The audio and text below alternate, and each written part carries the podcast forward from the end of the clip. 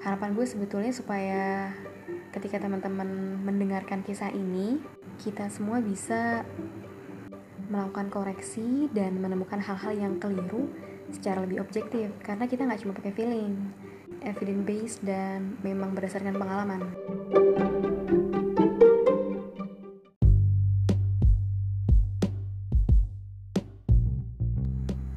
Halo semuanya, gimana nih puasa Ramadannya? Kita udah mulai masuk di 10 hari terakhir. Semoga Ramadan yang super spesial ini bawa banyak pembelajaran buat teman-teman semua di rumah ya. Nah, jadi sesuai dengan janji gue bahwa akan meneruskan pembahasan dan sharing tentang kisah Ebola tahun 2014 yang lalu di Afrika Barat. Tapi mungkin sebelumnya banyak nih teman-teman yang bertanya-tanya, kenapa sih memilih untuk sharing Ebola? Padahal ini udah lewat lama banget, 6 tahun yang lalu. Bahkan ini terjadinya gak di negara kita, tapi di negara lain. Alasannya adalah karena ketika gue mempelajari Ebola ini dari salah satu panel diskusi yang diselenggarakan Harvard, gue merasa sedikit banyak, walaupun cenderung banyak ya, pola yang sama dengan apa yang terjadi di negara kita dalam konteks menghadapi dan respon terhadap wabah penyakit menular tentunya.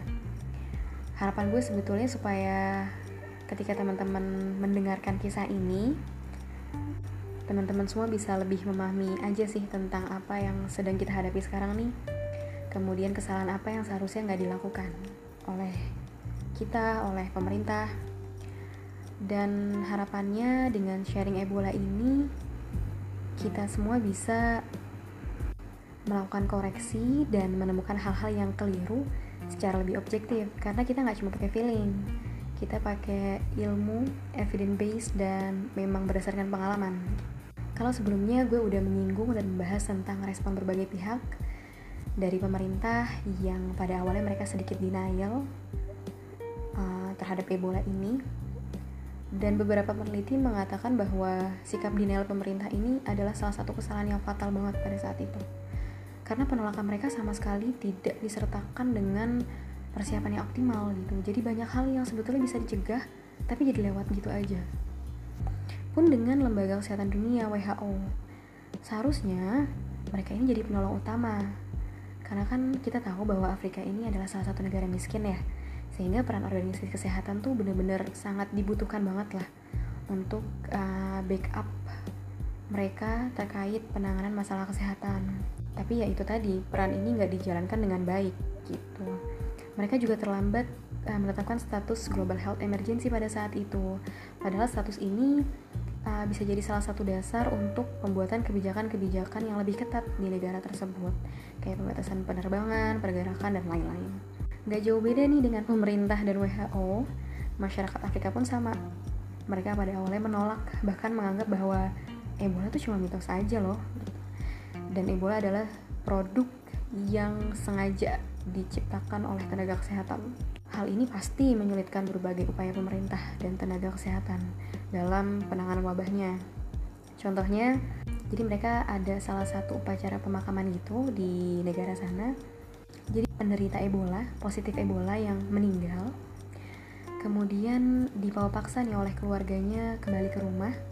Mereka kekeh untuk melakukan upacara pemakaman itu, dari pemandian, kemudian dikunjungi para kerabat gitu. Padahal kita tahu nih bahwa Ebola ini dia bisa menular lewat cairan-cairan tubuh bahkan ketika dia sudah meninggal.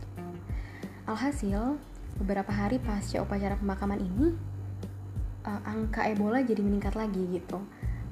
Khususnya di circle orang-orang yang datang ke upacara pemakaman itu. Ini kan jadi PR banget.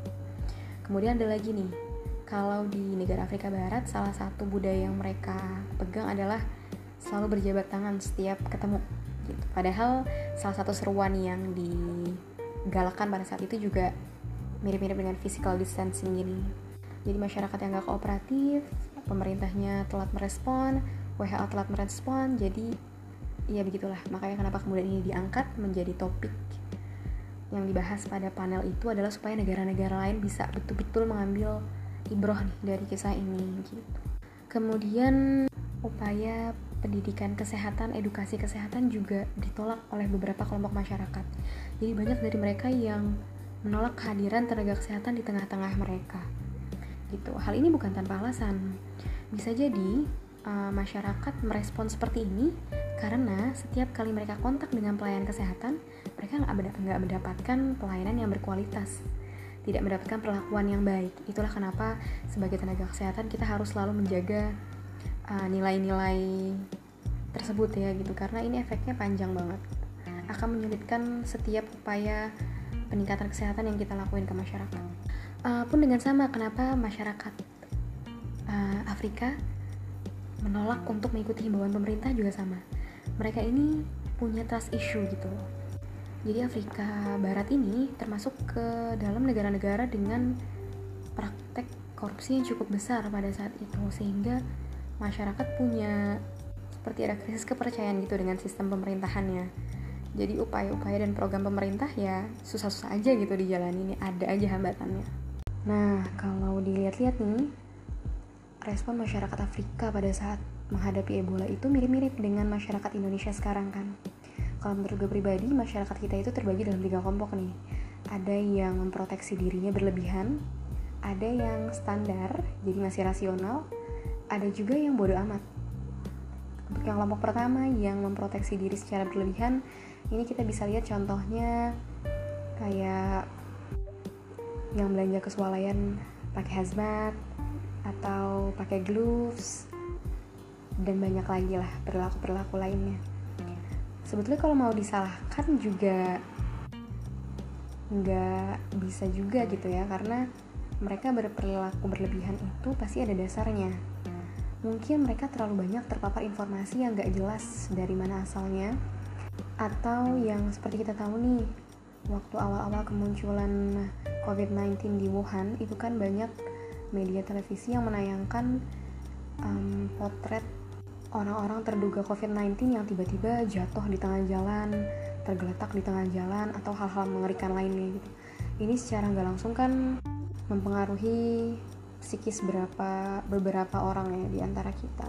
Kemudian yang kelompok kedua nih, yang memproteksi dirinya standar, masih rasional. Biasanya mereka-mereka yang masih bisa berpikir jernih dan memiliki pengetahuan yang cukup baik terkait penyakit. Kemudian kelompok yang tiga ini yang unik, yang banyak diangkat ceritanya di media-media. Mereka-mereka yang bodoh amat, masih kumpul-kumpul, masih arisan, masih buka puasa bareng, masih ngerumpi depan rumah, masih ikutan reuni di McD Sarinah, dan lain-lain gitu. Pokoknya mereka-mereka yang sama sekali gak menerapkan physical distancing gitu sehari-hari. Buat mereka, mungkin COVID-19 ini hanya rumor belaka gitu, adalah suatu hal yang ini ada gak sih? Gitu. Karena buat beberapa kelompok, beberapa orang, sakit dan penyakit itu masih menjadi hal yang abstrak gitu. Belum real untuk mereka, sampai kejadian itu tuh betul-betul ada di depan matanya dan memperlihatkan hal yang tidak mereka harapkan gitu. Baru kemudian terbangun awarenessnya. Tuh ada orang-orang yang kayak gitu, dan banyak di Indonesia yang seperti itu. Nah, masyarakat-masyarakat ini perlu buat strategi khusus lah untuk transfer informasi ke kelompok-kelompok ini gitu. Satu hal yang perlu kita pahami nih, pertama, bahwa masyarakat itu bukan hanya berisikan kumpulan manusia aja. Mereka ini memiliki subsistem loh di dalamnya. Mereka punya nilai, adat istiadat, value yang sudah dibangun sejak lama, sehingga nggak bisa runtuh gitu aja hanya karena himbauan ala kadarnya dari pemerintah ataupun tenaga kesehatan. Nah, hal inilah yang betul-betul dipahami oleh negara-negara di bagian Afrika Barat pada saat itu, khususnya di kawasan Liberia. Mereka menyadari nih bahwa kalau ada tenaga kesehatan yang bukan berasal dari kelompok masyarakat A tiba-tiba datang memberikan edukasi, himbauan terkait dengan pencegahan Ebola, itu nggak akan serta-merta diterima oleh kelompok tersebut gitu. Maka perlu strategi khusus nih untuk menyampaikan pesan kepada kelompok-kelompok yang seperti ini.